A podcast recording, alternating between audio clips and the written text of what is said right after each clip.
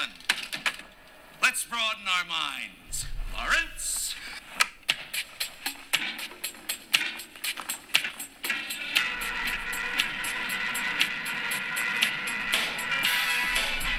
From the Ancient One studio, this is the Cubic Shenanigans Warhammer Podcast.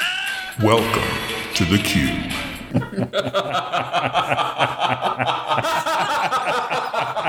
Well, hello everyone, and welcome to episode 94 of the Cubic Shenanigans Warhammer podcast. I'm your host, Dan. And I'm Brendan. Yes, Brendan, we are going to talk about being back at the big game. We both made it to Adepticon, had a great time, and we're going to talk about that. And then there's a couple of little things we're just going to briefly talk about. And what are those? We have the Adepticon previews and the Arena of Shades. Yes. Uh, you know, it's not the real full book, but you know the War Scrolls and everything in it. Those have been revealed. So we'll talk about that kind of on a cursory level because obviously quite a bit more you know can be made of those when the full books are out. And of course, Adepticon recap as a whole between your four days and my four days. Sure. And that'll keep us busy, I think, for a while. All good. You know, just just a couple minutes. Yeah, for sure. All right, bud. With that, we're going to move on to Whispers from the Warp. Hello. My name is Inigo Montoya. You killed my father. Prepare to die. So, Brendan and Dan, hobby time. So I finished up my Legion of Night stuff for Adepticon in the pre-Adepticon items. Yep. And Yep, then yep. post-Adepticon, I've been working on my Sylvaneth for Vault Wars. Oh, yeah, that's right. Yes, Yeah. yes, yes. I've painted four Kurnoth Hunters. I've gotten pretty much all of the models built that I needed built, and you know we're just plugging away. Good. Because I plan on playing it at Rubicon. Now, there's not a paint requirement at Rubicon, Mm-hmm. Right. but I'd like to have as much painted as I can. Sure. You know, I've gotten quite accustomed to playing painted games, and I like to keep that going. Yeah, I hear you. I hear you, man. Well, you got another week. You might be able to knock some stuff got- out. It'll be tough to get it done in a week, but I'll certainly have most of it, which is really all I can ask for, considering that without any of this, I'd be looking at a largely unpainted force. So Yeah. progress is progress. Yeah, true. You know, once you get the paint on the fig, it counts. So that is true. Anything else hobby related that you've been doing or? Mm, No, just painting and building trees. Okay, building trees. Okay, good, good. If for me, it's just been, you know, once I got home, we're still doing some unpacking and stuff and trying to, you know, help Cindy out with all the house stuff and getting all that fixed up. And, but I did finally open my Nagash box because he is kind of my top priority right now. Man, there's a lot of sprues, like a lot of detail in the sprues, and a lot of detail on the model. And I was looking at it and I'm going like, you know, I may have to because it's been a while since I've actually painted a model on the sprues, but there is just so much stuff. And the way you have to build him, it's really hard to get access to some of that stuff once he's glued together. You know, really tough to do because you got to get the backside of stuff and you want to make sure the model looks good from all angles. I think I'm going to end up doing that is I'll end up priming him on the sprues and then doing individual work. Like on the books there's a lot of detail on the weapons and you know on his face and they're just everywhere. There's just a lot a lot of detail. So i'm gonna probably end up doing that. It's gonna take me a little more time. So that'll probably start this coming week. So i'm gonna have to figure out where i'm gonna prime because i don't know how happy people are gonna be with me doing that in the basement once I get that done, I'll be able to get going on him and and have him done. All right, man. That's hobby, I guess. And then pre-orders. Uh, we got Arena Shades. Obviously, yesterday went on pre-order. A lot more Aeldari stuff. A lot of individual uh, models. The Avatar, and then there's a few marine thingies. I think there's a couple speeders, a couple other things, but mostly Aeldari stuff on the 40k side. That's pretty much it for pre orders. And of course, April Fools or not, it appears, we got a really cool two minute video about squats on the 40k side. And the Votann, whatever. yeah, the, the Sons of Votann, and looks like it's for real. And It's not just the April Fool's thing everybody thought it was going to be. If it is still real, I'm still not quite convinced. Even though there's a model that came out, that's that's a pretty good indicator. But even if it's not, I think it's cool that they're you know bringing that back. And they there has not been a new faction in 40k forever. That would be pretty fun. Yeah, and yeah, who knows what it's going to be or what it's going to look like. It'll just be fun. I know that much. And people have a lot of fun with it. So it'll be gobs and gobs of discussion with the squats coming back. And then Arena Shades, like the first look on this, I want to be positive, obviously, as a Night Haunt player. So I'm just going to kind of, you know, sigh and just say, let's just see what's in the book because we have no context, as we talked about before. And without context, you really can't judge units because we could take an example of that in a lot of places. That if you just take the war scroll standing in a book on a page, it doesn't really tell you the story of the unit. I'm just going to wait and see. So, and we'll talk about it, like you said, a little bit more detail in uh, Emperor Lies. So, moving on to games played for us, we actually, while I was at uh, Adepticon, I had, I'm going to talk about it, but hooked up with the guys from the Basement of Death. We had gotten together and I checked in on them and I asked them for some recommendations. And one of the games they had recommended was Lord of the Rings, the board game. I'd never really heard of it before. I actually got to see it played a couple of times over the weekend. So I made the investment. It's sitting here in the office. And I think it's something that Cindy and I are going to try. I gave it a go through. Pretty interesting mechanics. It's card mechanics more than anything else. It seems a lot less complex than Gloomhaven. Like Gloomhaven, anybody who's played it or seen it knows there are just mounds and mounds of little counters and, you know, bits and bobs and stuff. And this game has some of that, but it's not nearly as much. It really focuses on the card decks. So, and there's also an app that you use, which is really cool. It kind of lays the map out for you and tells you where to put counters and just neat interaction. The app isn't like running the game, but it's helping you play it, which is a big difference from some that go with games. So I'm looking forward to us getting some time playing that. That'll be kind of cool. That's the only other thing besides uh, Sigmar I've done. How about you? Playing the Wasteland 3, picking up the, you know, trying to finish this other bit of DLC here. My thoughts have really not changed. I am still very frustrated by it, and I don't think it was their best work. Okay.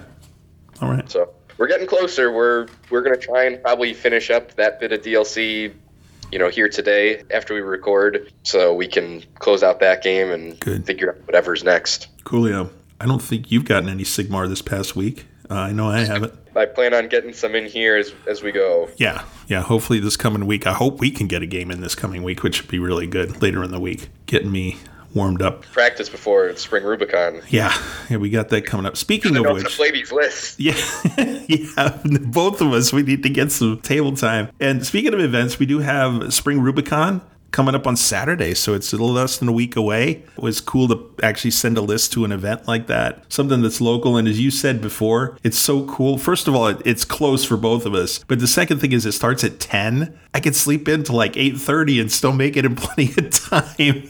It's Yeah, so I'm- neat. Yeah, it's so cool. One day in which I don't have to wake up at 6 a.m. and get home at 11 p.m. I'm very excited for. It. Yeah, and it was like it's. I think this the times that it goes to like seven or something. It's like I don't care. That's fine. Seven's cool. Eight's cool. You know, like you, you said, that I could be home in like 15 minutes, so it doesn't matter. So I'm looking forward to that. It'll be a lot of fun and meeting a lot of new people because I think you know some of the guys from that group, don't you? You've played them.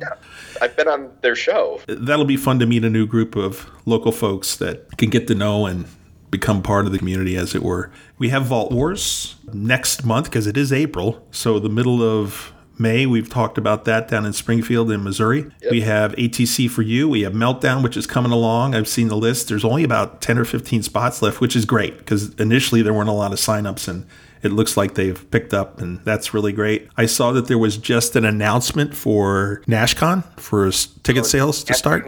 NashCon signups were April 1st. They're Yep. sold out. Uh, you No can surprise. email the TO to get on the wait list. Yep. They have been able to open up more spots a bit closer to, you know, the actual date of, you know, when the event is going to be. Okay. You know, just because other events won't have filled up and they want to sell as much of the space as possible. Sure. That same weekend, though, you really want to guarantee a spot to a gaming event, Siege World is that same weekend, and tickets are available for it presently. That Okay. is in St. Louis, Missouri. Yep. Great stuff. All right, so lots of stuff coming on. Uh, is there anything other than that, other than the ones we mentioned? Is there any other little Uh, things or local things going on? Not that I know of currently. Okay, the right. one dayers typically end up getting scheduled a little bit more kind of out of the blue, I want to say. Okay. Or with a little less notice. All right. You know, we have some visibility all the way into October right now of the weekends for Dragonfall and Havoc, but that's October. But we'll talk about something six and a half months from now when we get uh, when we get a little of to course. Yeah, that makes sense. All right, then. Wow. Quick whispers. Uh, we'll finish up there, and then we're going to move on to the Emperor Lies and talk about the big show, Adepticon. Man, what are we, a team? No, no, no. We're a chemical mixture that makes chaos. We're we're a time bomb.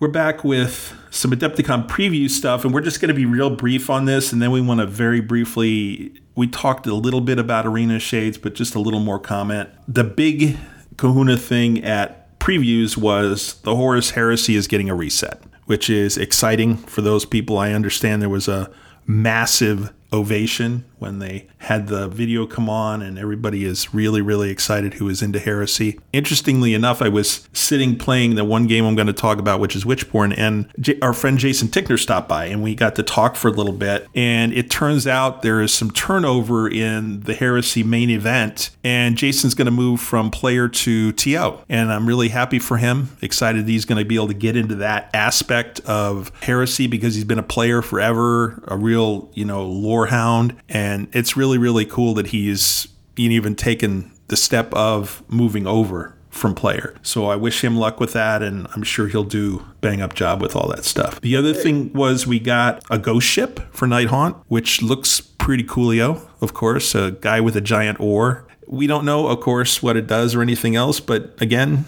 hope reigns eternal and i think it's an awesome model and it'll be really really fun to see what that turns out to be. Anything else majorly significant the Underworlds warband that got previewed, you know, kind of the necromantic creatures of horror experiments that got hmm. previewed. That, that was neat. Yeah yeah kind of zombie kind of people and Yeah, you know, part tech. There's definitely some po- some folks that really don't like that kind of aesthetic in Age of Sigmar, where you know there's the technology element added to it. And Yeah. I get it. You know, if you want like a purely kind of high fantasy setting, then yeah, dudes with you know yellow and black agency cabling is probably not your thing. but I really like when the designers go weird and then say mm, maybe a little more weird. sure i really like I- the it creates some you know really cool units and themes in Age of Sigmar that you don't always see in other game ranges. it's a refresh too and there's never anything wrong with that i also like the leader guy like, he would make a really good necromancer Oh, agreed. Uh. So I'm thinking I'm gonna get it just to get him, so I can have him for a backup when I play my Soul Blight. That would be really cool to uh, have him running around the board as an alternative. Fig. Okay, then that is really the big things I think in previews. Arena of Shades. We talked a little bit about it. We got some really great stuff on the daughter's side. Why don't you talk about a couple of those things? One of the really big things out of the Arena of Shades that we saw in the preview components here is the Gladiatrix. So that's the new Daughters of Khaine hero, Yep. kind of meant to buff Sisters of Slaughter and, and Witch Elves. She hands out an aura for units that are wholly within 12 inches of her that adds one to the two wound characteristic of the whips. So that brings it from a four up to a three up which is very important because you remember in Age of Sigmar, you can't be modified by more than plus one. So changing the base characteristic to a new profile level is pretty important, Yeah. especially when you combine it with the fact that witch elves get a benefit for being wholly within 12 inches of a hero, mm-hmm. plus one to wound, which means that you're wounding on twos, Twos. with your whip. In addition, you're also picking up rend on your whips by being in that same aura. So that's objectively good. I don't have the points in front of me, but I remember hmm. seeing it and thinking that all of it was very reasonable with no added context, right? You know, we don't have the Right. command traits, we don't have battle traits, we don't have artifacts and things like that. Sure. I think it's relatively safe to say that the daughters are going to retain very similar kind of blood rites table, especially since we've seen number one, the book get rewritten already, mm-hmm. and number two, its closest comparison being Deepkin got a rewrite for a very similar kind of table that remained largely the same. Okay, excellent. On the Night Haunt side, I, again, I'm going to reserve overall judgment here because we don't have context and I want to be hopeful. I a couple of things. I think the Banshees have a lot of potential the way they rewrote the anti magic kind of rules. yeah. Yeah. I mean, it's really interesting because before it was more about them, you know, and buffing them with their anti magic. And now, I mean, Brendan, you can dispel a spell by just rolling the casting value or you know higher or higher than the cast is it higher than the casting value i think it was but you know you have something that has a casting value of five and you roll a six and you're done you don't have to worry about what the caster did you don't have to worry about the range your unit that you're doing this on only has to be at 12 you know wholly within 12 that's pretty powerful It's basically Kragnos. yeah, yeah, okay. Yeah. And so that's really cool that they have that ability and they can also do something with endless spells, which is cool. Again, I'm hopeful with them. They may have a place. A little bit disappointed, again, just for what we saw for the Blade Geist in that they lost the, you know, rerolls to hit if they're within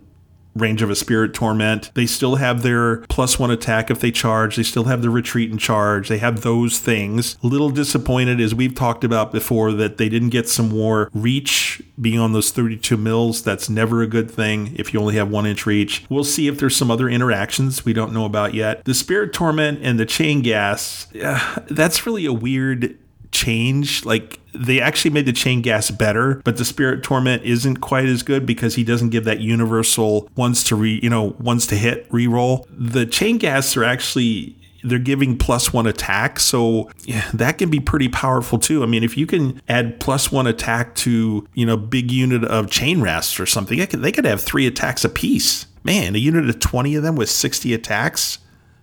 Whoa. You can to them. Woof. You can do it to Blade Guys. You could do it to Blade Geist, yeah. They could they could go Yeah, but you can give it to anybody. So it's Right. just interesting that it's not coming from the torment, it's coming from the Chainghast. So it's kind of like they're saying if you're gonna take one, you need to take the other. You know, it's it's you have to take them. Chain Gas hand out plus one to hit now instead of the reroll ones to hit. No, I thought it was that they added one to the attack profile. We'll have to check that. Did they give back plus one to hit then? No, I don't believe so. I think they just took away that buff, and the only thing he has now is to still bring back models. I think that's it for him. Okay. If I, we- we can double check, and listeners, we will do that. But when I was looking at the War Scrolls, I thought I saw that they had that just totally taken away. But we will see.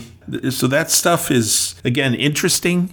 And we'll see what the synergies are, and we'll see what the other things are in the book. You lose one thing, you gain another, and you just have to adjust. As always, when you get a new book, you know you're going to play an army a little bit differently than you had before. Uh, like you pointed out with the Sisters of Slaughter, they may be a more a lot more prominent on the board now than they were, and that's not a bad thing. It also means they're going to have a target painted on their foreheads now because you want to get rid of them before they get too close. Yeah. So overall, interesting stuff, and we shall see hopefully soon what it looks like. Just so bloody excited to be talking about that book. Oh my god, just can't wait. Anyway, enough foolishness. Well, Uh, everyone, everyone, take notes now. Dan is excited now. We'll check in on the barometer of, of that action, you know, in, Yeah. in several weeks, I'm sure. Okay, fair enough, man.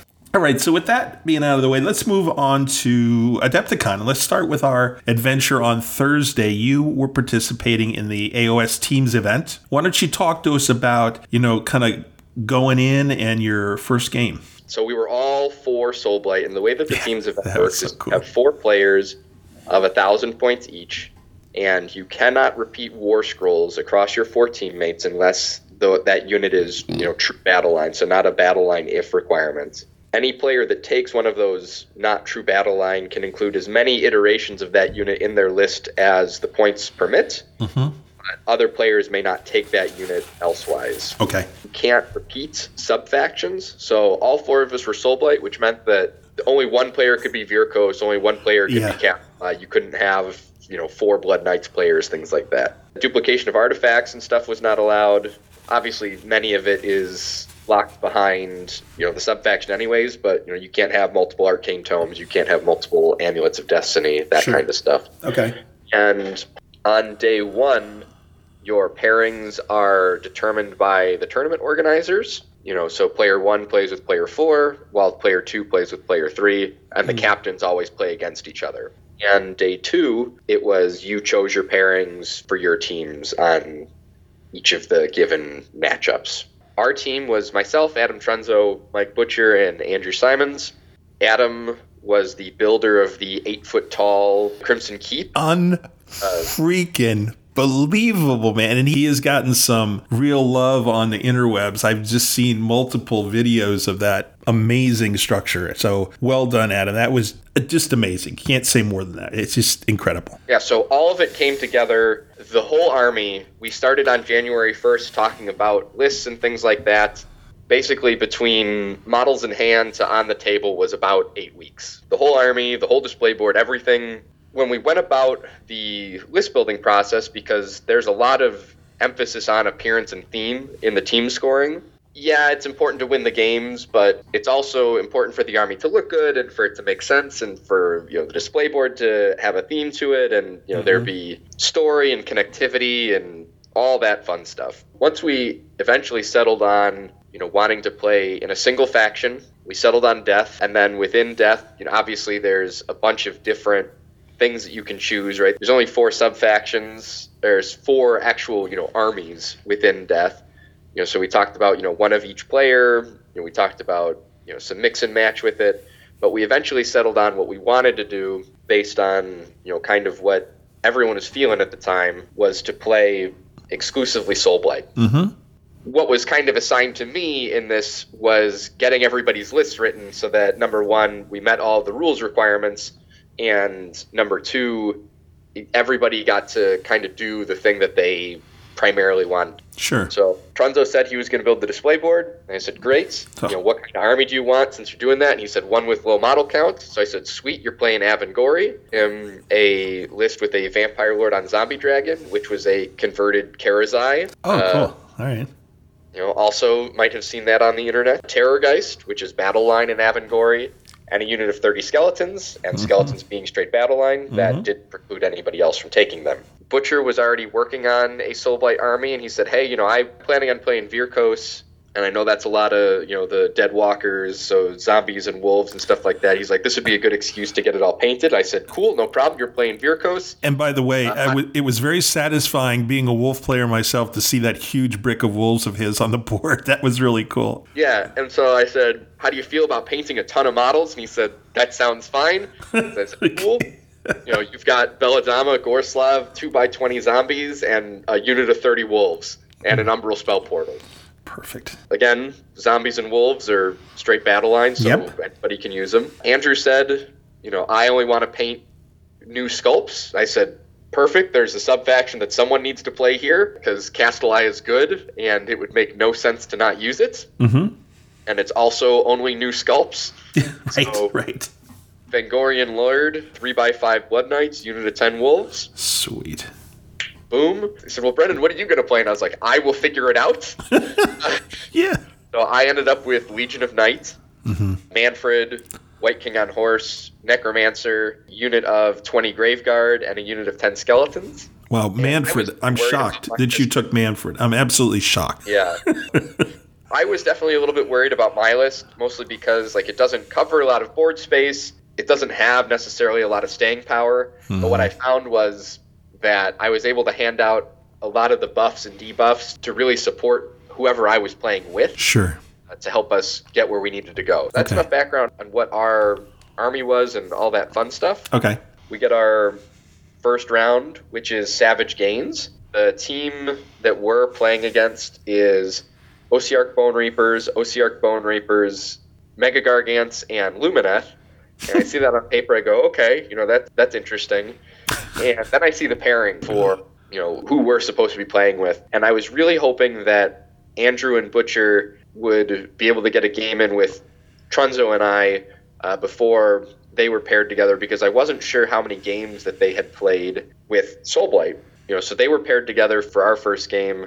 So that's our Vyrkos and, and Kastelai player against Mega Gargants and Lumineth, mm. and my heart sank. I was, I was like, oh no, like I don't know that they've gotten enough games in to know like all the little tricks that their list does. I had written cheat sheets for everybody, so everybody knew what everybody's armies did sure. uh, on our side. I gave them kind of like a quick rundown of kind of how I think that they needed to play the game to get a win, and it was like, okay, well, we'll leave them to it. And then Trunzo and I were playing against Bone Reapers and Bone Reapers, which was a really cool game. It was Alice from Goonhammer and Tom Walton, who's from the UK. Okay. playing the Bone Reaper halves. You know, we had a plan to basically just try and anchor one side and then swinging gate the other set of objectives, get their objective on the back, and then swing back around to finish the hammer and anvil. And so that worked pretty well. We anchored on our right with Trunzo's 30 skeletons, which was then supported by my 20 Graveguard coming in from oh. off Oh. the board try and hide from Mortek Crawler that they had brought. Yeah. If there's something that skeletons and Graveguard really don't like, it's a damage 5 catapult. Uh, we were able to protect ourselves for a little bit there with that, created an anchor point, and then you know started to swing around the left hand side with the Terrorgeist and the Vampire Lord on Zombie Dragon and Manfred. And that worked very well because we threatened enough there. We took off the Harvester very All right. early, and then in the next turn, Manfred was able to go steal their back objective and also tie up the Mortek Crawler because Wow. the Mortek Crawler has one of the few ranges in the game that has a minimum range as well as a maximum to its range Right, right. which meant that it couldn't shoot anything, which was fantastic. And that really created a point spiral because the Graveguard got into a punch him up with a unit of Mortek Guard, and that was kind of a scary prospect because Mortek Guard are very, uh, not just durable, but also very punchy, especially for their points value. Two handed weapon Graveguard, very punchy, not super durable. The Graveguard, through some very good rolling offensive and defensively, gave better than they got, and that really allowed the 30 brick of skeletons to kind of assert their dominance from a model perspective on our right objective, which allowed us to kind of take a little bit more of our time on the left and created a point spiral. So we ended up getting the full 40 points in our game, and I turn over to the right to see Andrew and Butcher's game going on, and it looks like it's going well. The Lumineth player had largely castled up, and in Savage Gains, you know, that's maybe not necessarily the best thing. It looked like they were down a Gargant, and they had pinned the other one kind of in this mass of just wolves and zombies, and hmm. the Vengorian Lord had an artifact that hands out a minus one to wound Yeah. there's just a ton of stuff. So they end their game and they're doing the scoring, and Butcher hands me his score sheet, and they had scored a full 40 points. And I looked at him, I- I said, You're joking. Awesome, man. He goes, he goes, No. He goes, We took it out and we got the max points. I was like, Well, I was afraid for no reason. Like, these guys had it. We're good to go. Like, and that really set the tone for the rest of our games. That we did have some lists that were going to be able to be successful. We definitely weren't the most competitive team in terms of army composition that was in the field, but Sure. I was like, hey, look, you know, we held our own in a pairing that I was not excited about. I think we could do this. That's great. Good, Our- that was our game one. good start. All right. Before I talk about the games I played that day, I wanted to talk about the vendor area because it's something that I think a lot of people just love wandering around and stuff. And I actually had some like specific things I wanted to do this time, which was different because usually I just wander around. The first thing I did was I went to Privateer Press place and you're like why are you going there? Because i use p3 metallics a lot and so i wanted to see if they had any new metallics or anything and sure enough they actually had two colors. They had this really super dark bronze which looks really neat. It looks like it's got a lot of potential. And then i knew i was going to be playing Freeblades later so i talked to a guy named jordan who was kind of the marshal for our games that day and he gave me a couple of recommendations and so i got to go talk with those folks and um, get a couple of models there and to see their whole range, which is very, very cool because they're metal models. They're not plastic and you don't see a whole lot of that. You get it in Infinity for sure, but it was really, really neat to just see display case after display case of really cool painted minis like that. The other thing that I got to see was uh, Byron from Artis Opus, you know them, and he is really, really big on dry brushing. Oh, yeah, that just so happens that Dan is really big on dry brushing. In fact, I learned a lot of what I know from watching Byron. And so I picked up a couple of textured palettes from them, which is really kind of cool. And I'm looking forward to using those on the gash because I'm certainly going to do some dry brushing on that. So that was really cool. And then I went over to talk to Corey, who is the creator of the game I played Saturday called Witchborn. And I went to his little place. Obviously, I haven't seen him for a few years and he had put out an entire new expansion for Witchborn. It was called War Mage Diary, kind of adding magic more into the game. And it's not so much the little counters and some of the extra rules and stuff that came with it. It's that he does such an amazing job of lore. And this game is very niche. It's not just niche, it's very niche. There's not a lot of people that play it, but the story behind it and everything was cool. And just in any game, Brendan, when you can talk to the creator of the game, that is always a neat experience. I got to do that, and that was kind of my run through the vendor area because the rest of the weekend I didn't have much time to do that except on Sunday for a little bit. But that feeling.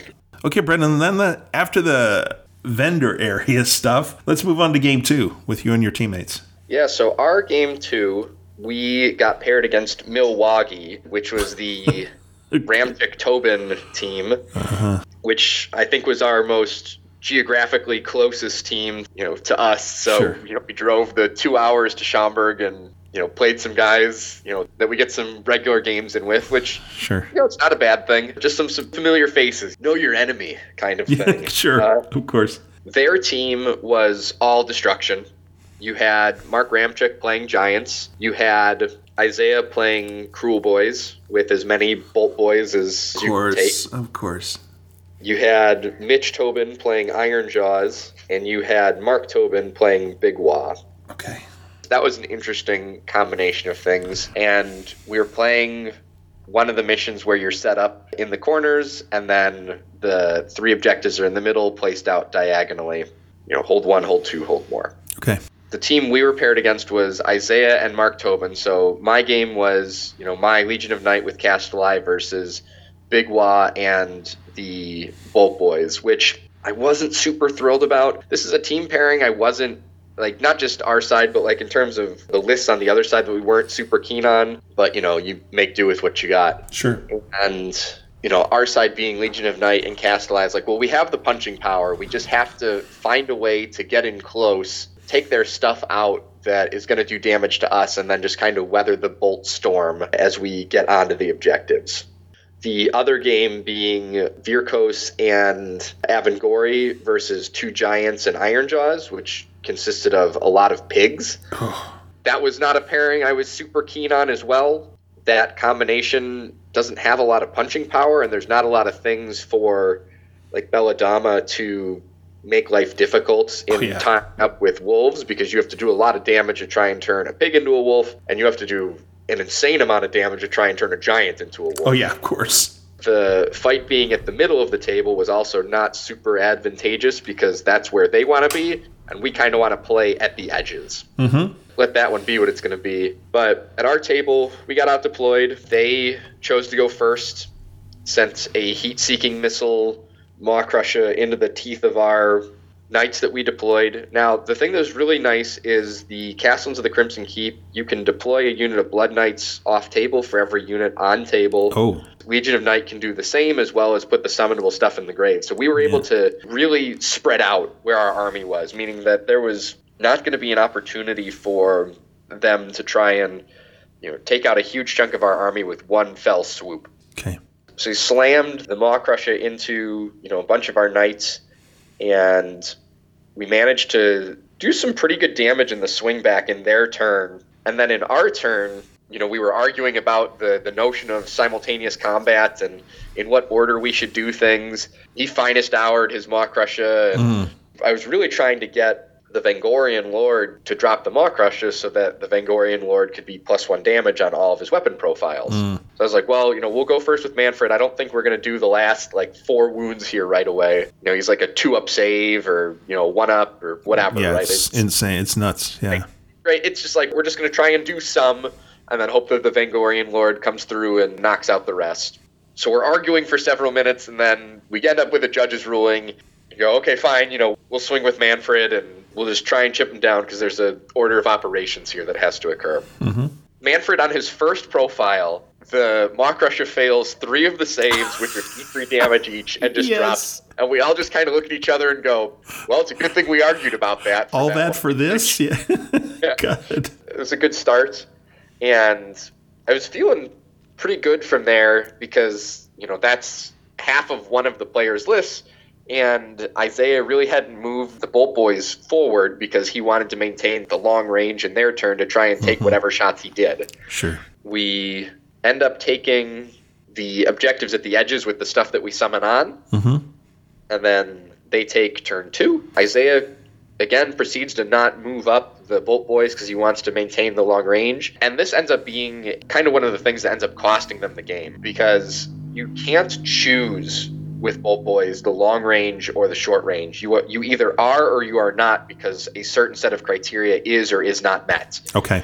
You know, just takes the long shots. We take some damage. It's not pleasant. Isaiah was rolling really hot with the fives and sixes for the mortal wounds. Thankfully, there wasn't a like a swamp boss to make sixes three mortal wounds because Sure. that would have been insult to injury kind of a situation. It was bad enough. You didn't need that. Yeah, it was rough. we push up. We end up taking you know all the objectives, and you know battle round two. The big Wa army is off the table. The Wurrgog Whoa. prophets, you know, that were there to kind of do the Care Bear stare. There was only one left. He had like three wounds left, and it was the one that had the four up ward save or whatever it is. Hmm. Felt pretty good about that, and it just became the Boltboyz just chipping away. It became a situation of trying to like land super weird pile-ins for a lot of my units to tie up the Boltboyz so that the Blood Knight player can be in an advantageous position.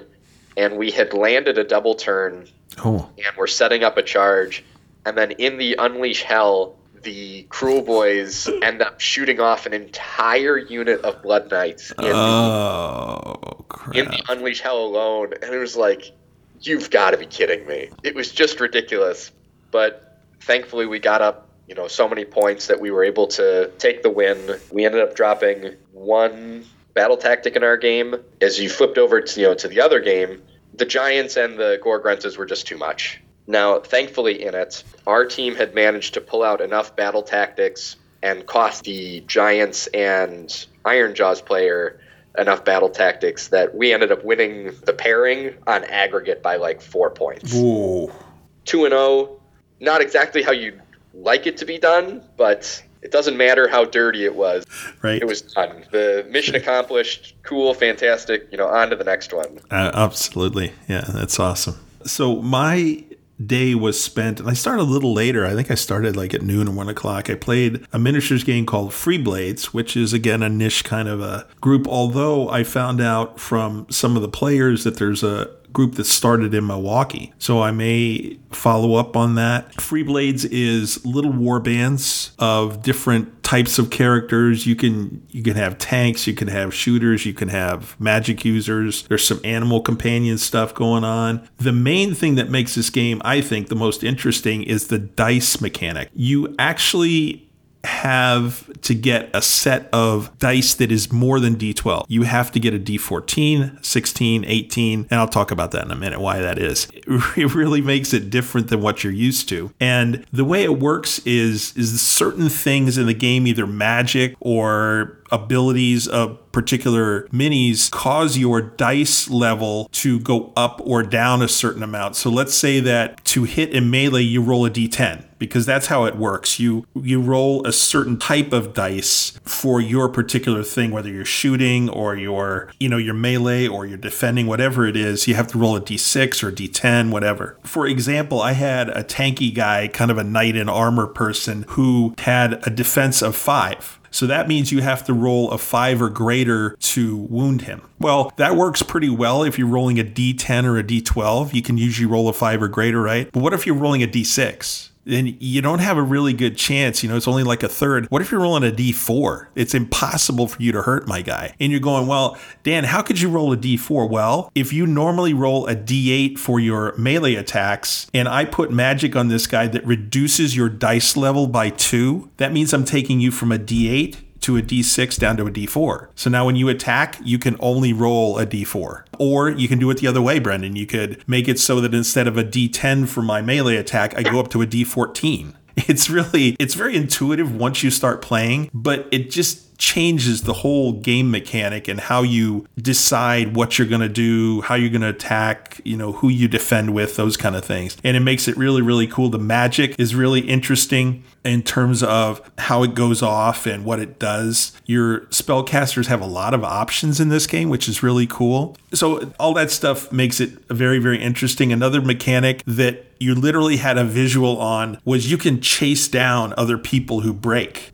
and we actually had his magic user was running down my magic user and just kind of visualizing, you know, two guys in robes with staffs kind of chasing after each other just makes you want to laugh. It's just so stupid, but it's part of the game. And again, I had a archer who she ended up killing the other warband's archer on the first turn so I'm thinking, oh, she's going to do great. Well, all of a sudden she broke, and she ended up running off the board and being worthless for the rest of the game. Oh, it was like, like what? Wait a minute. It's like, oh, you you did your job, and now you're leaving the rest of us, kind of a thing. And there were little stories that were being told in all the games, and just lots and lots of fun. So I played that, man. I think till what seven or eight o'clock that night. We were rolling dice. Just had a great time, and again, uh, thanks to Jordan, who was our marshal for our games. We had two people on both sides of the board. So it was a, kind of a team thing. You know, he again made some recommendations I talked about earlier for some a couple other units I might want to add. There's maybe I'm thinking like 8 to 10 factions in this game. So you have a lot of options there and each faction has its own special rules, uh, which is kind of cool. Yeah, but it just had a great time playing it and again it's so different than what we're used to playing with you know all our d6 that you're not rolling buckets of dice and that's really weird too. That you're just rolling one die for each each mini that you're playing, depending on what you're doing. So that was kind of nice too. So I had a great time playing Freeblades, and I'd recommend people take a look and maybe give it a try sometime. That was my day on Thursday, pretty much. How about your game three? So our game three, playing against one of my soon-to-be ATC teammates, Mergonk, out of St. Louis, and a team that introduced themselves as Paul. Uh, okay. Team Paul, all right. I'm not sure that all four of them were named Paul, or all three of them were named Paul, but they all introduced themselves as Paul. Okay. Okay. McGronk and many Pauls. So their team was a Katakros Bone Reaper list. Something I saw and I was like, cool, don't have the punching power to get through that. Sure. A Kharadron Overlords list with a lot of gunhaulers. Oh. Two Stormcast lists, one with Raptors, the other one with Dragons. So your quintessential, effectively 2,000 point army, but in two halves. And we were playing Tooth and Nail, which is the mission where you can't have reserves, which mm. was really just the worst possible mission for us given our pairings because I was playing with Mike Butcher's Vyrkos list, which covers a lot of board space. There wasn't exactly a lot of room for us to deploy. My army is slow and having to walk across the board, not my favorite thing from, you know, what my army's looking to do perspective. And we were playing against the Katakros list and the Kharadron Overlords list. Oh, shoot, shoot, shoot. And, Yeah. you know, the other pairing being the Stormcast Dragons list, which I didn't think favored us, but I didn't think was going to be impossible. Okay. What we seek to do was, you know, cast Spell Portal, try and tie up as many units as we can with Wolves, you know, then let Mannfred try and take a bunch of stuff down while the Graveguard hopefully follow him up and go get some objectives. That plan worked kind of okay. That doesn't sound encouraging, man. yeah, I, like we had to go for a lot of hail marys. When your offensive play scheme is chuck the ball up, somebody's down there. Not a strategy I recommend like wholesale. You know, Sure. you play to what's available to you. And we kept it very competitive through four turns, and then it just got to a place, you know, in five where it became unscorable for us. Sure. Bonereapers had a turn in which they killed almost the entire 30 brick of wolves No, uh, God. from 30 to 0, including Battle Shock. Almost. oh, God. It was the perfect storm. You've got Katakros's ability up for plus one to hit. You had them exploding on fives and sixes. You had their triumph going for plus one to wound. Okay.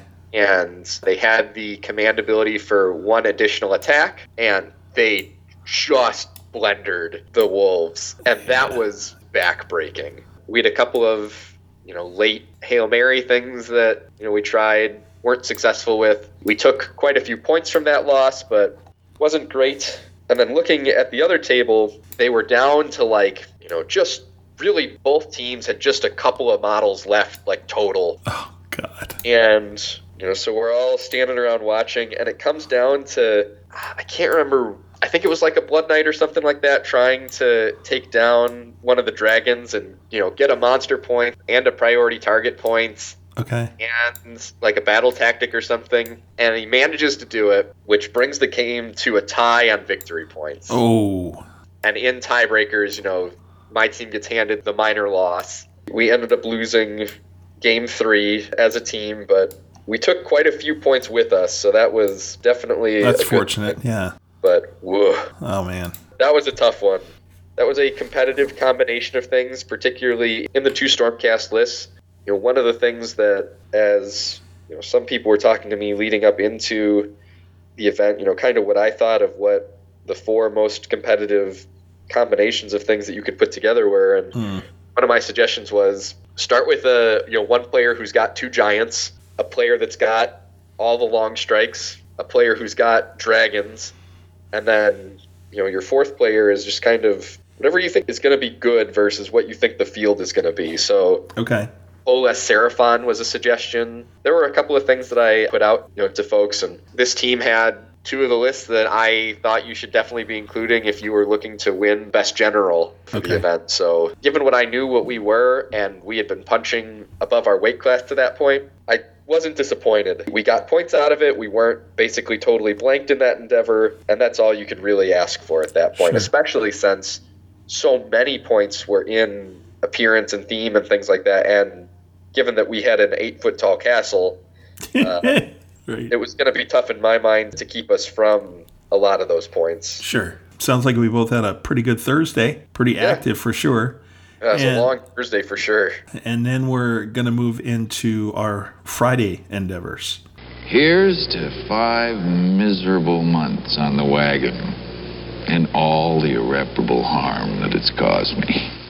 So Friday it is. The sun has risen, and we are going to play the last two games of your team's tournament, and we're going to play three games of Gibbering Dome, which was the narrative Sigmar event run by Paul and Will, and I'll talk about those. But I want to start out by talking about a really nice experience I had uh, that evening. I had checked in with the Basement of Death crew upstairs. They were running the very popular Space Hulk. Troy and his brother John and Ben, a couple others, uh, run that event, and they get some real celebrities that love coming through there and playing that game. It was just amazing to see these people, Brendan. I had not seen forever. I had seen Ty a couple times, but he was there. Troy, you know, I hadn't seen John. I hadn't seen Ben for a long time. And then Brian Nero, the guru of Anvil 8, was there. And I have not seen Brian in years. And it was just fun to catch up with him and reminisce a little bit about, you know, how we first met at uh, Nexus and kind of things he's going through. There was a transition for him at Anvil 8 and just had a wonderful time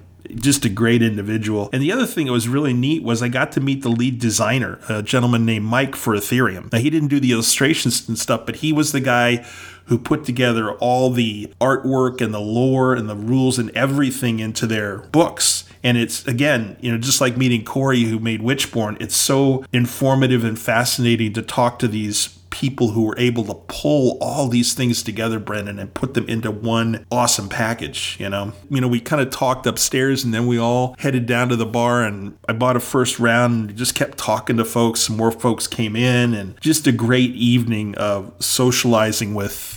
You know, kind of long lost friends, and that was really, really a neat way to finish that day for me. So I just wanted to share that with the listeners, and you know, because that's part of what this is, is being with people that you know and you you want to be with. Very, very cool finish to the day. Let's go on and let's talk about your game four in your team tournament, Brendan. Game four, day two at Teams, Games Workshop was streaming the games. Oh, okay. And we got picked to Oh. play on stream for game four against the all Nurgle team that was there. You know, they were in costume, they had a banner, the, they had an excellent display board. Of course. And from a totally kind of uh, you know sizing up the competition perspective, the one team that I felt we were in competition for for you know best paint and best appearance. So the two of us got to play on stream. That was just such an awesome looking game. It was a good game. It seemed on both tables it was competitive. It's on Warhammer TV, so you know you can go back and watch it and Okay. really enjoy you know the might of it. And so they were streaming both tables and flipping between them, and you get a good sense of what was going on on both. And it was just such a cool experience. I've been on Warhammer TV before, but it's been a number of years. This was really really something else. You were also on day two picking your pairings and matchups. So mm-hmm. the game four was Tectonic Interference. So I picked to play with Trunzo because you know we want to be in the middle fighting, and then you know the other pairing obviously being the Vyrkos and Blood Knights list between Butchers and and Andrew. That worked really well for us in our first game. Let's go back to the well and see, you know, if we can be successful again in that. We got paired into the Blight King list and the Blight Lord list hmm. on our table, which is pretty cool Yeah, oh yeah. low versus low model count, so it was you know perfect fit of you know what we're trying to do. Then on the other table, they got the plague drones versus just kind of the mass of bodies as their fourth list, which had a bunch of beasts of Nurgle in it. Okay. In our game, they out deployed us. They had Gutrot Spume in the list, so two units of Blight Kings and a Blight Lord off table with Gutrot, which I thought was a very interesting play since the objectives were going to be in the middle. Mm-hmm. We had set up a big, long, protective buffer screen using the 30 skeletons in Trunzo's list and the 10 in mine to kind of keep the meat of our army safe relatively. Mm-hmm.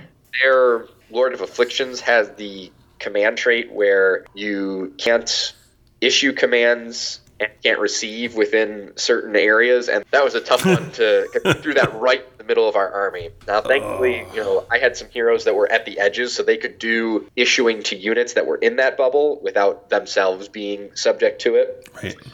that was kind of a small saving grace for us, but they slammed into our line with the Blight Lords on the front of the screen, and then were able to get a unit of Blight Kings in to the side, and they made a very critical mistake very early, is hmm. they got within three inches of Mannfred Oh. and started combat. I picked Mannfred up, set him down, took one of their objectives that they were going to be using for aggressive expansion. Oh god. Uh, so they only got one objective. They didn't have two. They didn't have more. They didn't get their battle tactic. You know, they just kind of went right. okay. we had a big punch him up. My, you know, Mannfred came back down. You know, because we still held it just to hand out his buff. Graveguard just started chopping, started chopping, started chopping. You know, working their way through a bunch. The 30 skeletons ended up disappearing. The 10 skeletons ended up disappearing. they were there for that. They were there to scream. Yeah, so yeah. and and that played kind of perfectly into what we were trying to do because I had set the grave sites up in such a way where I was really hoping for the late game summon so that we could go back Mm. and you know make sure we could threaten the objectives that we needed to.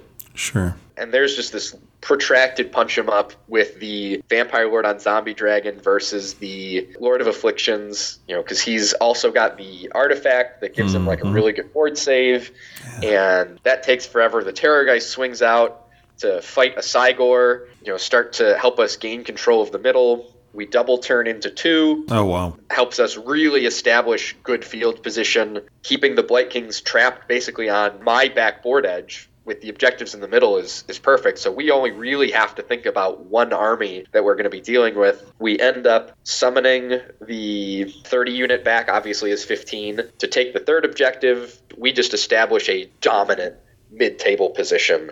You know, so they're trying to scrape back points, scrape back points, scrape back points. I end up losing Mannfred to a bunch of mortal wounds done off the charge, and they kill my Necromancer, which ends up costing me my grand strategy. Mm-hmm. But we end up costing them both of theirs, which is going to be critical. We end up taking the win on like four points or something Ooh. like that on the table. Right. So you, know, you flip over to the other table, and, and on the surface, it's not looking good.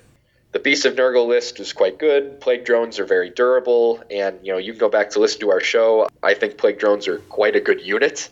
You know, there's maybe some other things in the list that draw your attention there, but especially in a teams environment where you can't have you know repeat of the same units typically, and you're creating a mm-hmm. separate theme, that ends up being something where good tool to have in your tool belt. But they end up our team getting both of our grand strategies, costing mm-hmm. the other team you know, like one battle tactic or something like that. While we lost on the other table, we ended up winning on aggregate by a single grand strategy. Oh wow. Close as close can be. Fantastic game. Super great looking armies. Got to play on stream. That was a really cool experience. That was kind of a Warhammer bucket list item for you know a number of my teammates. It was really cool that we got the opportunity to do that. Now, a question with Nurgle: How did disease points work? Were they effective? Were they not so much based on who they were playing? How, what was your experience with those? On our table, it was a little less of a big deal, just because a lot of our stuff just died, and the heroes that we have have just innate healing Sure. to help remove things. So like we were taking chip damage here and there, but healing it back and you know it not being too big of a deal. Disease points actually ended up helping us in a spot because us being wounded through them allowed us to achieve one of the battle tactics that was listed in the White Dwarf, Oh. where you have to be able to heal using you know the hunger ability that's on Yes. Vampire War Souls. Yeah. And so because we took the damage that we did from the units that we did and the way that we did, we were able to achieve that battle tactic, which helped us actually win the game on our table. Cool. So I can't speak to what exactly happened on the other table. I'm not all the way through rewatching the Warhammer TV just so I can really see what my teammates did. Sure. By all accounts, I still believe it to be a very effective tool in the games with Nurgle that I have had. It adds up. All right. Thanks for that. That's great. You guys are doing okay so far. It sounds like. Yeah, we are three and one, but just barely in two of our wins. You know, one full mm-hmm. win, two barely skated by wins, and a set of losses where we took just about as many points as you can take with you in it. So Perfect. you're feeling feeling Okay. pretty good.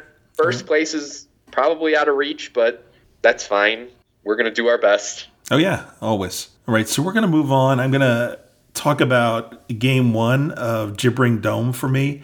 Really interesting to play Path to Glory, Brendan. Not only the prep before and after each game, the admin you have to do, but not having to deal with things like strategies and tactics and some of the other competitive rules that we have. Really made the game different in some ways, not having to focus on certain things and think about those as you were playing, but still Age of Sigmar, still had objectives, you know, all those kind of things. I had a list, it was, you know, team kind of a deal. And so my thousand points was Belladamma, a Necromancer, Gorslav, and then I had a unit of 20 wolves, a unit of 10 wolves, and 20 zombies. So that was pretty much it. Hoping that things would die and Gorslav would bring them back and that kind of stuff. So taking the advice of uh, this guy I know who plays uh, Sigmar, his name's Brendan, uh, be aggressive with your wolves. And let me tell you, my friend, I was aggressive with my wolves. First of all, I use the command ability that gives them kind of the zombie thing where they can pile in, you know, six inches. And I also use the command ability during the movement phase to give them the extra six inches or to guarantee the six inches. In essence, I was moving them 22 inches across the board that first turn, which was insane. And I literally got stuck in with 700 points of Stormcast and Blood Knights. And it was just fantastic, Brendan, because I mean, he was killing my wolves, but there's 40 wounds there. He just couldn't burn through them all. And it was so, so cool to just tie half of his army up with that one unit. My partner was uh, Brandon. He had a Nurgle list. He had a couple units of Blight Kings, and he had a Lord of Afflictions and a couple of Blight Lords. We were playing against Aaron with his Stormcast and Gavin with his Soul Blight. Really interesting how all that worked out. Brandon and I really worked pretty well together in that he had his Blight Kings holding an objective on one side and moving them forward because my Wolves, after that first turn, obviously with that much pounding on them, they got pretty beat up. I was down to four wolves, but he was able to make a really good transition. He brought his all his blight kings in on his right flank. They were moving up on my wolves, which I pulled back to be close to Belladamma. Dan mistake, of course. I had the wolves way out there, but they were too far out, and Belladamma was just sitting there, dumb. So I pulled them back to help protect her because he had on his stormcast, he had the guys or they the palladors that can teleport around. Is Oh, the sure, right- yeah. Yeah. So we had a unit of three of those, and they teleported behind me and tried to charge Belladamma when she was out in the open. Fortunately, they didn't make their charge. Yes, that was awesome. So I got the wolves close enough to her. The zombies were moving up and holding things up on that side. His other side kind of collapsed. The Lord of Afflictions did okay, but the Blight Lords were kind of getting beat up on that side. Moving my zombies up really helped. We got turn two, and it was about halfway. We had finished our half of turn or of battle round two and we were like way ahead. We had almost all of the objective points and we were looking going man we're doing really well and the timer almost ran out. Like we were almost done already. But we had gotten really aggressive. We're really far forward grabbed objectives kind of locked him out and he didn't have room to maneuver other than those palladors that could teleport. So he could not take the objectives that needed to be taken. And brandon also brought in a unit of 10 plague bears so that helped with the back objective. Game one went really really well I'm really happy I followed your advice to be aggressive with those wolves, which I was every single game I played this weekend. So it was neat to take the wolf zombie list out for a stroll because I have not really played them on a table. We had, we got a game in, but getting that many reps with them was very very helpful, and to see things actually work out. Not only did we get the win, but we also got some narrative stuff that worked out for us. The other thing, real quickly, with this was at the beginning you were paired with another player because there were because there were basically two sides to the story. And so you were kind of a liberating force. The other force was kind of trying to maintain the status quo. But you got, again, you know, paired it with another person who, on the other side, you were eventually going to get matched up against in game three, which turns out was really an interesting thing. That was my game one, went really well, and was glad to get some narrative Sigmar in. That was really, really cool. Game five, Better. we were paired up with Andrew from the Chicagoland area, and his whole team was Chicago area ish people. A lot of familiar faces, you know, folks I've run into at other events. And so they were playing Beasts of Chaos, Sylvaneth, Flesh Eater Courts, and Giants Oh, or Giants. This was the Vice, so playing Long Ways, which I felt was a set of missions that worked out pretty well for us, just in general. We had talked the night before about going into this, doing the pairings as me playing with the Blood Knights, and then having the Wolves and the Avengorii play together. You know, this was tough because, you know, the captains play each other, so I knew we were playing against Beasts of Chaos, but I didn't know what the Beasts of Chaos player was going to pick. So I said, you know, we'll stick to the plan. So he picked to play with his wife, who was playing Sylvaneth, okay. and it was Sylvaneth and Beasts of Chaos versus Blood Knights and Legion of Knights, Ooh. and it was Flesh Eater Courts and Giants versus the Wolves and our monsters. Felt good about our table, didn't feel super great about the other table, kind of see how it shakes out. Ended up shaking out pretty good. We out deployed them, we forced them to go first basically what you do in the vice the first mission you know the first battle round you just kind of stay stationary you know move up to be in position to grab the objectives in battle round two cool woohoo. They maintain priority into two. Not a lot happens. And then we go for all of it. We just go for the home run hitting swinging gates like just full throttle blood knights downhill. Let's go get this win turn where we end up you know getting a bunch of the big units. We end up dropping Durthu. We end up taking one of the objectives for the hold one, hold two, hold more Mm-hmm. uh, scoring, which in the Vice is huge, especially if you can get it early, because then that means that there is an acceleration that you have to have in battle rounds four and five that you're not going to be able to pick up in the same way. And if you can maintain a dominant position, you can effectively secure the win in battle round two or three by doing that. And then we double into three where just the wheels fall off. And it's the result of some very silly dice. So I pick broken ranks for our team to achieve, and there's a unit of five tree revenants just sitting there waiting for Mannfred to squish them. So Mannfred flies over three inches away, and they redeploy some sword Kurnoth hunters. They get a six, so it basically becomes a situation where if I'm going to get this battle tactic, it's going to hurt. Yep, fine, I accept that. And you know, we move up a bunch of our other stuff to try and you know take out the meaty portion of the rest of the Beast of Chaos army and go from there. Well, I roll Mannfred's charge, and I roll a twelve. Which means I jump over the unit of tree revenants within three inches of the herdstone. The Beast of Chaos player Andrew goes, "Oh no, he's a monster, right?" And I go, uh, "Yeah, yeah. yes, it is." Yep. He goes, "This is very, very bad." I don't manage to crush the herdstone in our turn, but I do end up managing to do it in bottom of three. Use the graveguard to end up cleaning up a bunch of dragon ogres that are there. The blood knights are in. You know, we're fighting with you know the Tzaangor enlightened. We're getting the Tzaangor shaman. You know, now we hold all four objectives, and it just becomes a how many points do we score mop up? We end up getting max points on our table which very exciting. Unfortunately, we ended up dropping, or I think both of our grand strategies on the other table, and we ended up losing the game on aggregate by hmm. two points. Ah. Tough. That's the way it goes. So we ended up finishing out three and two with one big full point win, three basically just barely wins, and then, you know, one major loss, one minor loss game. Yeah, it was a really good time. We all talked about, you know, getting the team back together for next year. Fun was had by all. It was a really cool event. This is a really different way to do it, and it was great. That's great. I wanted to circle back on game five and ask you how did the Beasts of Chaos play with the new buff to their rend? How did Uh, you there's see? definitely some very scary things about them, that's for sure. okay.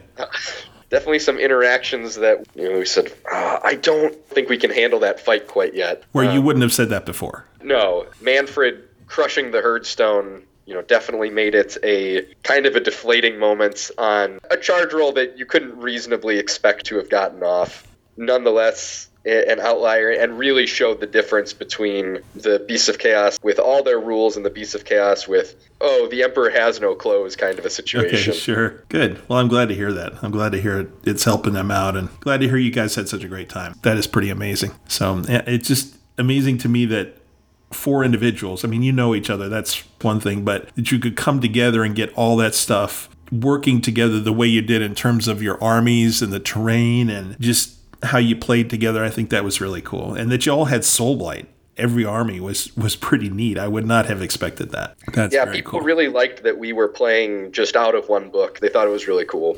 Great. Game two with Gibbering Dome, partner Joshua had OBR. And for the first time ever, I got to roll some dice against our friend Tanya and her Flesh Eater courts. And Trevor had a Idoneth army, which was kind of interesting. He had an Akhelian King and he had, I think, three sharks, no eels, and then he had some reavers. That was kind of the matchup. And as you do in pairs. You know, I ended up kind of pairing off against Tanya on that side of the board. And I started off as before, pretty aggressive and charged into his, uh, is it Varghulf? Isn't that right? Trying to knock it out. And I got a little bit of ghoul in there because he had them kind of wrapped around. That worked out well again. Really tied him up. Almost killed the guy. Just some bad dice rolling. I didn't quite get him. Once again, and I didn't mention this in the first game, Belladamma turned people into wolves, and it was so cool. I got what two liberators I ended up turning into wolves in the other game, rolling really well, and then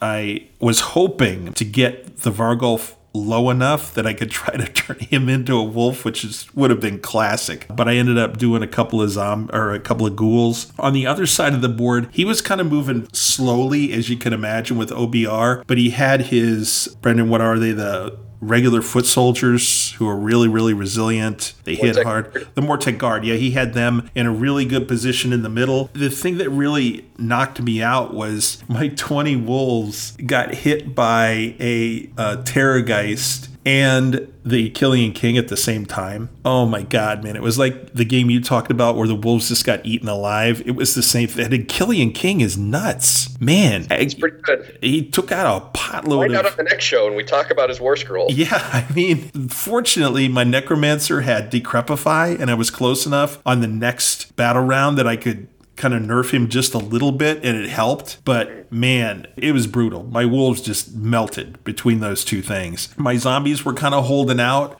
turned like to one side so they could kind of fill a slot and we didn't have people charging all over us. The sharks ended up trying to charge into the Mortek guard and the Mortek guard did really well. I think it killed two of the sharks when they were charging in, but I felt really helpless against that Terrorgeist. I just I couldn't do anything to it with that list. But again, it was really fun playing against Tanya, and we decided that at uh, Vault Wars we're actually gonna try to grudge first game, which is neat. So we'll see how that all works out. But again, as you talked about, seeing somebody you know and you've played you know, at the same tournaments and stuff, but never actually rolled dice against was really, really fun. We ended up winning that game just barely to uh, win that one, despite the fact that we had so many losses. And good game, good second game. There was some narrative that came out of it. And then our third game was kind of for everything in terms of the narrative. It was like you were defending an embassy or something. And I ended up getting matched up against Martin. He plays uh, Lumineth Realm Lords. He's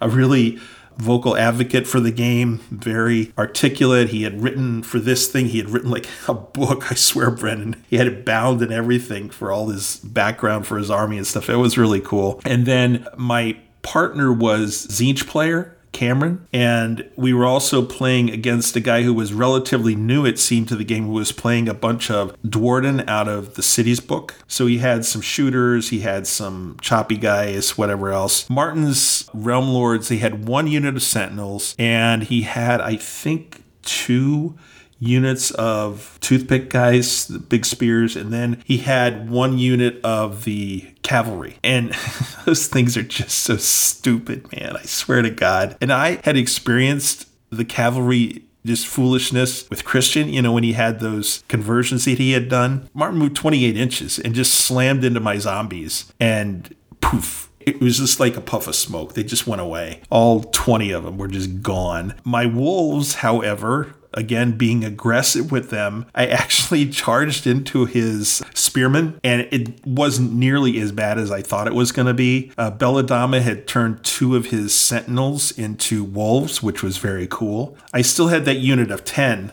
that I had off the board before, and I ended up bringing them in to fill that gap that the zombies had left. And Gorslav and the Necromancer kind of pulled back, and then that unit of wolves ended up pulling back onto an objective. I pulled away from my combat and retreated, and we took that objective. There was another one on the other side that the Tzeentch player that Cameron had pushed really hard with his Lord of Change, and he had some screamers. And so we took that, and it kind of went back and forth, and we lost, I think, by a point in the end. It was a great game, and it was great to play against Martin. I you know, had never met him before. And I still felt pretty good about how my wolf list did against, you know, Lumineth, given what they have. Yeah, it was a really good game and a, another great experience playing a narrative. And we finished up. Paul and Will, again, a shout out to them for putting this whole thing together. I think we had about 20 people that played during the day, but it was just such a different way to play and really enjoyed the storytelling between each game and the storytelling at the end. And a few awards were given out but it was all really really a good time and a great break from competitive sigmar as it were. So that was really really neat. Did you kind of finish early? Were you able to do anything on friday? Because you only had two games yeah so awards were at 5.30 okay which was definitely pretty nice you know, from an awards perspective, we won Best Death and we won Best Structural Display Board. Oh, nice. We ended up finished second in paint and appearance to the Nurgle team, you know, which worthy foes to come up short against. We finished third overall. So oh, wow. was Congratulations. Pretty That's exciting. Great. Yeah. Especially given that we went three and two, third overall is, is very good. mm-hmm. Well, that's those points from all the other stuff, you know, all the soft score points that you got for all exactly. the effort you put in. So that's great. Yeah, and, and so they finished second, and the team that finished first, it was, you know, they just ran away with it. They had a lot of theme points, they had a lot of battle points. It was pretty good. It was, uh, they were very successful and had some very competitive items in that list, too, which, you know, yeah. certainly helps the case. We really just went and got dinner and had a secret closed door meeting with some Games Workshop people. Okay. You know, not a big deal. Normal Friday night stuff. Okay. And then cool. It was just getting ready for Saturday. Okay, well then let's move into Saturday. It was the start of the champs for you, day one, and getting all that going. What can you tell us about day one? You know, prep and how it went and everything else. I mean, there's not really too much to talk about. We had gotten the tables set up the night before, and from the perspective of the TO, it's just an event that large. It's really just getting the rounds kicked off on time. You know, making everything gets entered and having your judges roam the hall and yeah it's not terribly exciting. A lot of sitting in a chair, you know, waiting for something to happen, waiting for round or, or somebody to, you know, have a problem big enough that you know that, that you need to be needed. And sure. I had a fairly sizable staff of rules judges who you know would kind of be out amongst the tables handling the quick questions, and then a hey escalated to me when it's something that you know you're not comfortable handling or it's you know something or it's a bigger concern. Okay. We had people going around, you know, making sure that you know everybody's models are legal and you know everybody's yeah. meeting the requirements for, for the event and mm-hmm. you know just double checking you know people's armies, you know, making sure that what they're playing is what they submitted and stuff like Oh, yeah, that. sure. So Sure. that's what it is. Like, that's, yeah, uh, sure. Yeah. making announcements and it's not exciting. Like know, okay, just- no, it's fine. My day was spent playing Witchborn, which is this again very very niche uh, miniatures game.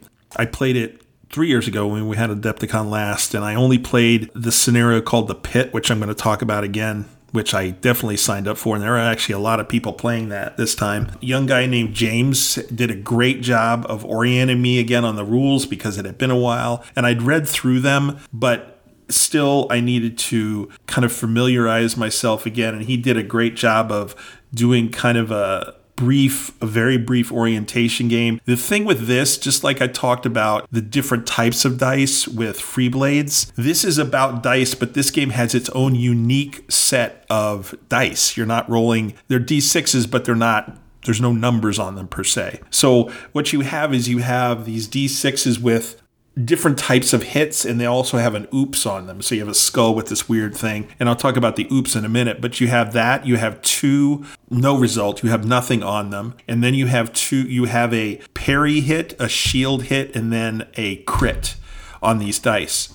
And if you roll a crit, the hit always goes through. Doesn't matter what's going on. If you get either a parry or a shield hit, it depends on the person you're attacking whether they have that particular skill. So if they have the shield skill, then a shield hit doesn't do anything. If they have a parry skill, that doesn't do anything. If they have both, that's kind of the way that works. The oops thing is he has an app, and when you get an oops, he goes to the app or whoever's running the game goes to it, and all kinds of things can happen. Like I'll talk about a couple of oops I had when I played into the pit, but you can have, you know, somebody's weapon breaks or somebody slips or uh, a bird flies across, you know, comes out of the brush and flies across and you miss a shot or you take another oops or something. It just depends on what it is, but it's pretty fascinating to watch. And if you're interested at all, uh, listeners, in what those things are like, you can download the app. It's for Witchborn and just see what some of those results are. And they're pretty creative. They're always very different. Even in a long game like the pit, you don't end up with two ever being the same. And it's pretty neat uh, mechanic.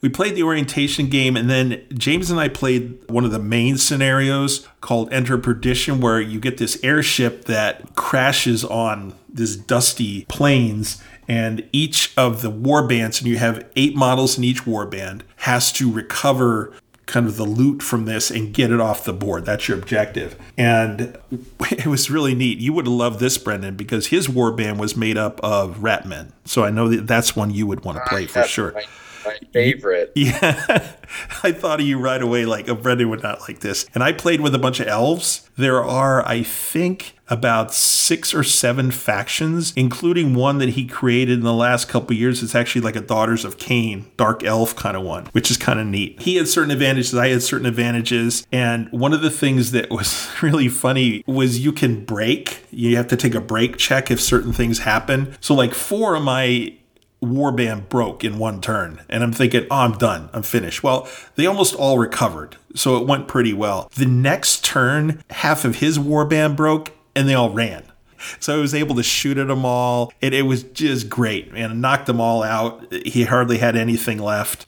But just again, playing it more and getting that experience with it, it became much more easier. And again, the dice become much more intuitive and just very, very different, but very fun. Had a had a great time with that. Uh, and there is magic in this, if you're wondering, which was kind of cool. Uh, my mage actually put this spell down on the board and it made it so that everything was slower. I think it was called entangle or entwine or something like that. And it really helped because his ratmen were really fast. So I dropped it and like half of his warband was in effect in the range of it. I slowed them down and was able to get close enough to them that I could kind of pound on them a little bit. That was really cool. And then the big event, it's a scenario called the pit and brendan basically what it is is it's this old cathedral inside like the last town on earth it's kind of the lore and the floor kind of fell out and what they did was they made a giant pub in the basement of this thing it's just so crazy because one of the mechanics you have for placing models is there are these little dots with numbers on the maps. They're all paper maps. So you start putting stuff down, and like all of a sudden, this pub was just literally packed with people and creatures and it is just so cool to look at and you have four players and there actually were two games going. So James was running another one. Corey, the guy who created the game, actually was the guy running our game. Each warband has four models in it. And I have my elves, and somebody else had some like barbarians. Another person had the rat guys, and the bar has a bouncer and his name is Little Bill and he's like a, tr- a giant ogre kind of guy. So you don't want to be close to Little Bill. The other part of Little Bill is he's hungry all the time. So if he ever sees anybody who gets knocked down and is bleeding on the floor, Little Bill comes over to investigate in his own special way. If your model gets chomped on long enough, literally that character is gone. Otherwise, you just don't get to play in the next scenario, you know, if you're doing a campaign kind of thing. But he's one of the other characters in in there. And so we started playing the pit. Again, all these people are rolling oopses and all this kind of stupid stuff is happening. One guy, he had an oops and he ended up cutting himself with his knife and he started bleeding. Well, little Bill was like right next to him. So he hit him with his club and knocked the guy to the ground and started chewing on him. And then, like, for the next two or three turns, the rest of his warband is trying to get this giant ogre off of him. The one thing about Little Bill is he's really, really stupid he would roll a die and all of a sudden he'd forget what he's doing and he just wanders off into some other place in the pub. We were doing pretty good. I had still had like three of my warband left and everybody else was down like one or two players. I was trying to knock off this rat man who was hiding behind like one of the tables who was picking off other people. He was like an archer kind of guy too. And so I took my first shot at him and I rolled an oops. Well, it turns out that I had the text was something like you must have been at the top of your class in marksmanship because you just shot the leader of your warband through the eye. And I'm like no really? Come on. And so that was it. My leader was gone. He was dead. And i'm thinking this is stupid man. I'm, I'm doing so well. Well the next turn i shot again with the same archer and his bow broke and it was like, come on. And there was this young guy, I can't remember his name. He was the fourth person. He and his dad had seen the game and they sat down and they were playing with us. And he was rolling crits all the time. And we were all like, Let, us see this dice, man, you know? It, but it was just so fun. My leader had fallen down once again next to Little Bill Brendan. And so Little Bill does his thing and he's starting to nosh on my leader. And once again, as one of my guys moved towards him, he forgot what he was doing and he moved off to some other part of the bar and was doing some other thing. It was just so entertaining. It was so good. And I think there were maybe six or seven other people who were watching who would have liked to have played, but they didn't have the the boards and everything to accommodate it but uh, really really cool it almost seems like if you've got a bunch of friends who play miniature games the pit would be something that you would just sit down, have four people sit down, another person run it, and just drink beer and have fun with this. It's that kind of entertaining thing. Lots and lots of fun with that. And it was, man, we were up to like 10 or 10:30, I think, playing that. So a really, really cool day uh, with Witchborn, and yeah, that's it for my Saturday.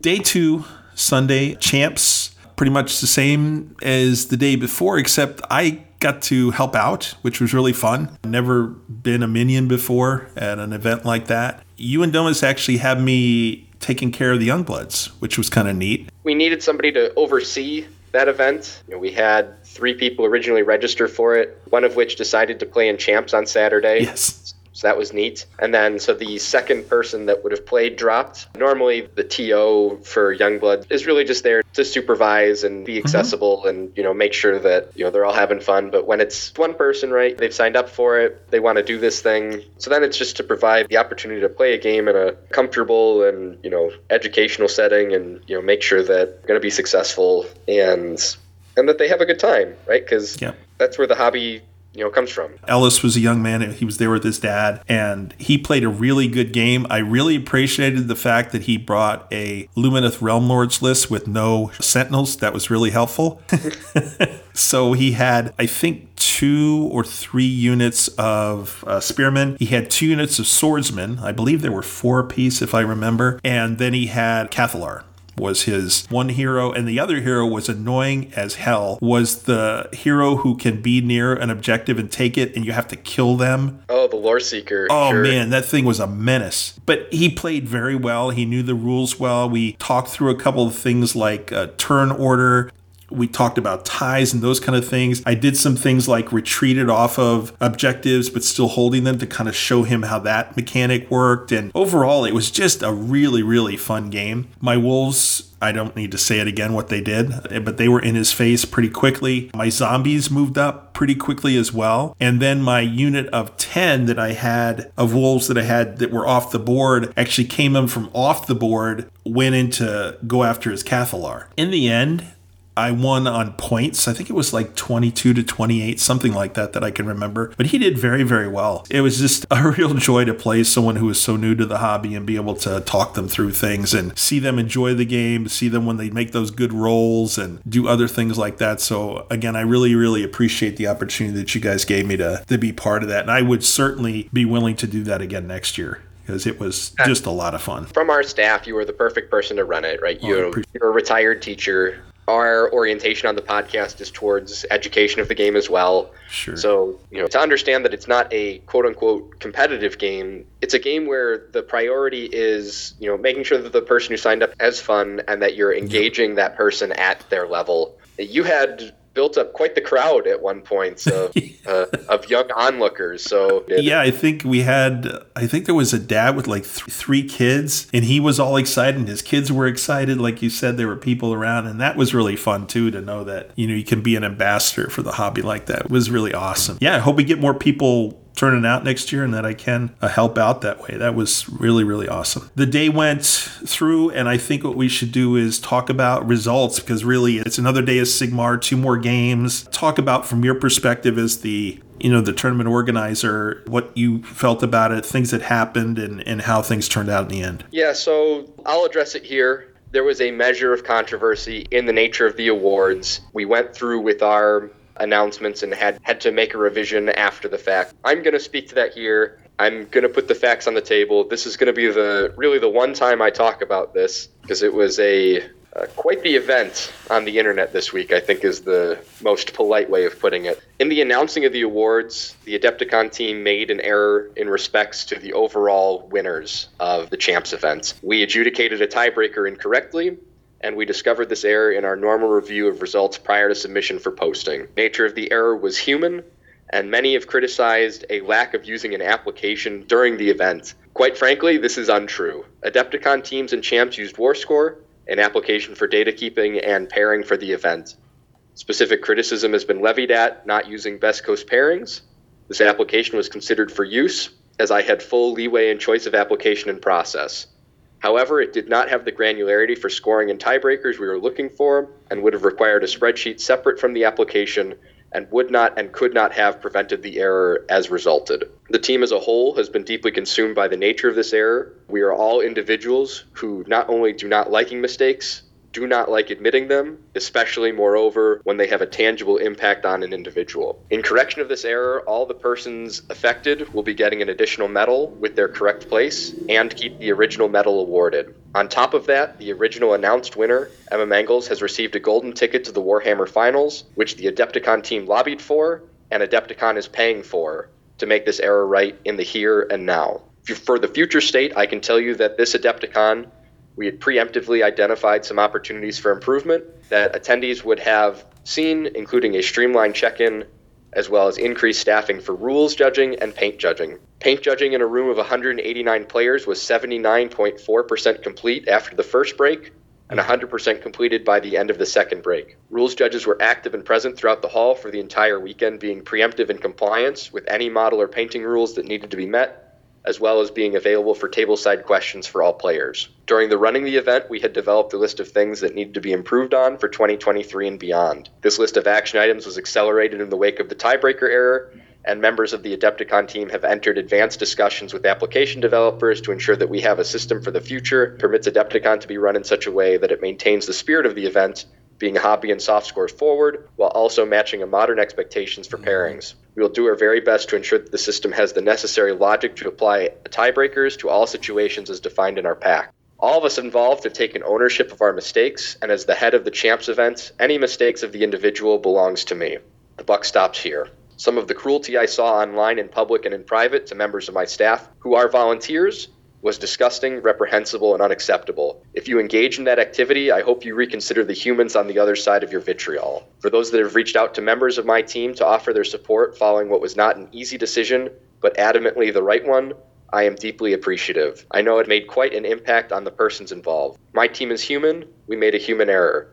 We made it right to the individuals involved and are endeavoring to do better in the future. If this occurrence has irreparably harmed your trust in me and the events I run, I will understand. For those that wish to stay their hand until they have evidence for improvement, I will understand. For those that know that all the activities we engaged in to correct the error and to fix the issue are a result of the characters of the persons involved and will continue on without issue, I will understand. I do sincerely hope that the steps taken as provided made a more positive experience for all the people in attendance, and I hope that you will all see an improved Adepticon 2023. Brendan, thank you very, very much for that. My comment on this is that for those who were critical of this, we have a blessing of social media, but it is also a curse in many ways.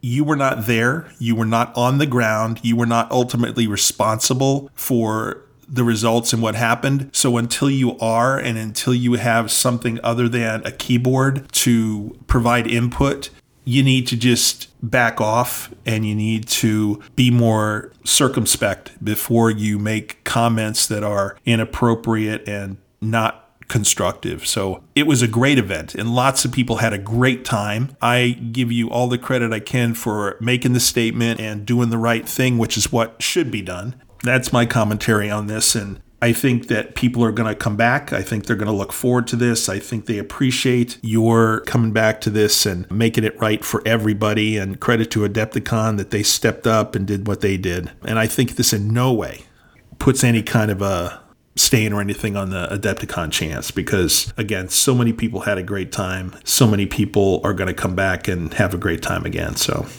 I appreciate that. We made a mistake. We own it. We are the people we are when no one is watching. I'll let the statement speak for itself. That's the truth of it. Yeah. If you choose to not believe it, that's fine. That's you. Yeah, yeah, that's on you. Um, absolutely. Absolutely. Again, I thank you, and I know many, many of our listeners thank you for all the efforts that you and the team put together to make this a great event for everybody. Just closing out Adepticon, it was just so amazing to be in those spaces and those places with so many fellow hobbyists and fellow miniatures enthusiasts and um, it was just great to be back. I thank the Adepticon team for staying on track and keeping everything going and uh, making it a wonderful experience for everybody that was able to show up. I'm really looking forward to going back next year again. It was it was just so great, Brendan. Glad you had a good time. And you? Yeah, I really enjoyed the team's events. I felt that we ran a, a really good champs. Obviously, we have some improvements that can be made, Yep.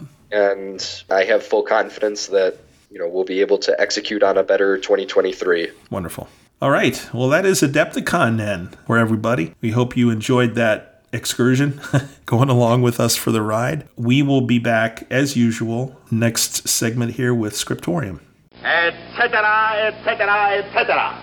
Scriptorium time, we have a couple of new releases. They already have gone into the damn audio uh, queue. Uh, the first one is called Assassinorum Kingmaker. The reader is Gareth Armstrong, who is a favorite among many 40k and heresy fans. But it's about a Vindicare and a Calidus assassin that are trying to stabilize and kind of influence an election on a imperial planet. But that pairing of Calidus and Vindicare sounds really interesting. So I'm looking forward to getting to that at some point in the future. Next new book is Last Ditch. It's the eighth Ciaphas Cain book. I've spoken about him many times and looking forward to this one as well. So those are the two new releases we have this week. Brendan, how about you for all your stuffs?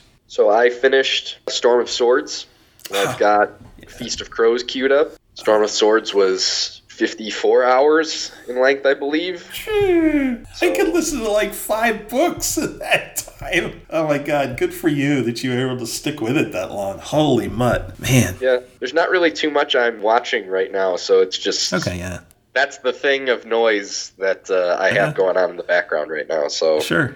Yeah, I'm about the same. I finished Curse City. And would recommend it to anyone who is interested in the mortal realms. C.L. Werner knocked it out of the ballpark with that story and just did a great, great job. I'm still listening to The Magister and the Martyr. I'm about I think about halfway through. I got a bunch of it knocked out driving to and from Adepticon. And as I stated, I think I've got like four or five books in the queue now.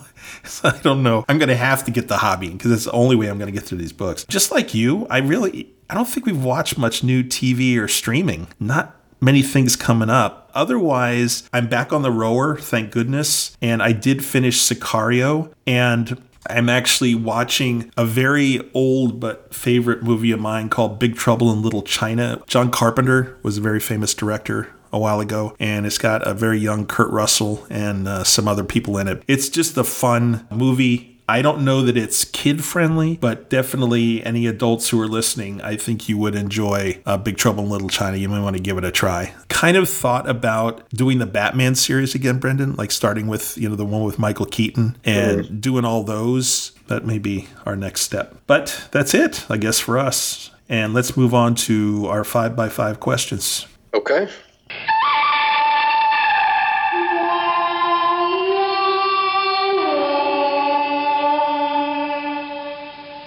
Brendan Mann, what's the choice this week? I'll start. I think you've gone the last two times. Okay. A lot of Acon focused questions here, but I'll start with uh, first for Rubicon and Vault Wars. You're taking your first ever kind of Death Star units. In my mind, a unit that constitutes, you know, approaching 50% of your value. And I include this as the units necessary to support a specific thing. So, Dan, what's your favorite Death Star in the game? We're talking about like God models, right? Is... Uh, not necessarily. It can be God models or a combination, like a known combination, right? You know, like a unit of six dragons. Things that require a sizable points investment to do whatever that thing is. Wow. I don't really have, other than with Morathi, I don't have that much experience with uh, like big investment in one unit because other than Drog, I mean, I would have to then say my experience would be my Drog list with my Nighthaunt. Okay. From what I've done. I mean, he's a quarter of my army. That's something. You know my list. I try to take a little bit of everything, and each thing has a purpose. And certainly in the the Nighthaunt list that I took to NashCon, that was the case. When I think about my Soul Blight list with my wolves and zombies and stuff, I'm investing what you know about 600 points into wolves, six or 700 if you count Belladamma. So I guess that would be another thing. Other than that, I can't think of anything else that be a huge investment in points because I just don't put a lot of points into any one thing. At least not yet. In the future, there may be that, but not okay. yet. In the Gibbering Dome, mm. uh, use Path to Glory this year. Which did you prefer, the Path to Glory or the previous narrative format this construction that they had used. I like this. I like the current one because I think it's easier to understand when you can go into World Builder and say, you know, I need a thousand points. There are some restrictions. You know, you can only take a certain number of heroes, you can only take a certain number of monsters and those kind of things. But those restrictions are similar to the ones you get on the competitive side. You know, you have to take three battle line, you have to take this, and there's certain restrictions. So I like the fact that you can still use something like War Scroll Builder and you still have that parameter to keep you in line. It's much easier, I think, to put together much easier to understand with all the other stuff that you've got to do with Path to Glory, like picking territories and artifacts and quests and all these other things. It makes it a little easier to kind of buy in in terms of, you know, mental investment. I prefer the newer way for sure. Okay. What AOS team would you take with you into the pit? So using the kind of same, you know, obviously it's translating you know one system into another but you know, like if you had to take a age of sigmar team with you into the pit what team would you be taking ooh and you can use just kind of broad strokes on the kinds of models or yeah i mean it could be like an underworld's warband kind of a thing i guess sure. i would take a Bladegeist Revenant just because he's so freaking cool. The models are amazing. I would take like a Necromancer. I would take, I'm trying to think of four that I would take. Man, that's a hard question. That's really tough. I'm just trying to think of reasonable units because you can't take like big smashy things into the pit. So Bladegeist, the Necromancer. I might take like a Dread Scythe. That'd be kind of fun. A Dread Scythe Harridan. That'd be kind of neat. And then how about a little character, a little Nighthaunt character? A guardian be really cool to take. Yeah, that'd be neat. So I don't know how the mechanic would work of raising the dead from the bloody pub floor, but Yeah, but having a necromancer for that kind of situation certainly wouldn't be a bad thing to no, have. not at all. But that would be my team then, I guess. Yeah, four figs. All right. You have put a event request in to Adepticon. you are going to run a game or event or a class. What would be the game, event, or class that you would be hosting and running? And it can't be Youngbloods. I've kind of thought about it. It'd be fun to run a narrative event, but they already do that. I don't know. I, I'd have to think of one of the board games that I really like. You know, what'd be fun would be Galaxy Trucker. Okay. That board game is just so insanely cool. If I could have like three different groups, so you could have probably like 12 people playing at a time or something like that. I think that would be really fun to watch people playing it and to teach it and stuff. Because I can remember at school when I had my board game club, you know, I always let them ask for at least one game we wanted to play. And that was a big favorite. The kids just love that game. And It's just so silly and sometimes random, but it's, yeah, so Galaxy Truckers for sure. All right, my last question. March Madness has almost come to an end here. Uh, here National. Championship game is tomorrow. Who you got? Kansas or North Carolina? Okay, this is like the milkshake question last time. I got that question too. I will remind the listeners that we did very well in our prediction of the college football national championship. Yeah, so, right. so watch out, Nostradamus over here. Yeah, you know, it's harder to tell, I think, because the Kansas game was such a runaway, really. I mean, last night, and the North Carolina game was so close the whole almost the whole way. I mean, it was tight. I think Kansas can beat North Carolina though. Okay. Just watching them and in terms of their play, you know, they're they're so consistently good. I think they're gonna take it. I hope they do. That'd be cool. Okay, so that's my five from you, right? I think that's five. Yeah. I'm going to switch it around and I'm going to ask you that question because it's on my list. Who do you think is going to take the national championship? I'll take the counterpose. I'll take North Carolina. They are built for the modern game of basketball, and it really shows. Okay, coolio. They certainly have a couple of NBA players sitting there for sure. A lot very good shooting guards on North Carolina. Yeah. Two of the new units that we've seen in the box for Arena of Shades crossbows are banshees. If you're going to invest the 80, 90 points in one of those units, which are you going to take? Crossbow are 90 points. I think they're like 90 or 95 points, 85 points. Yeah.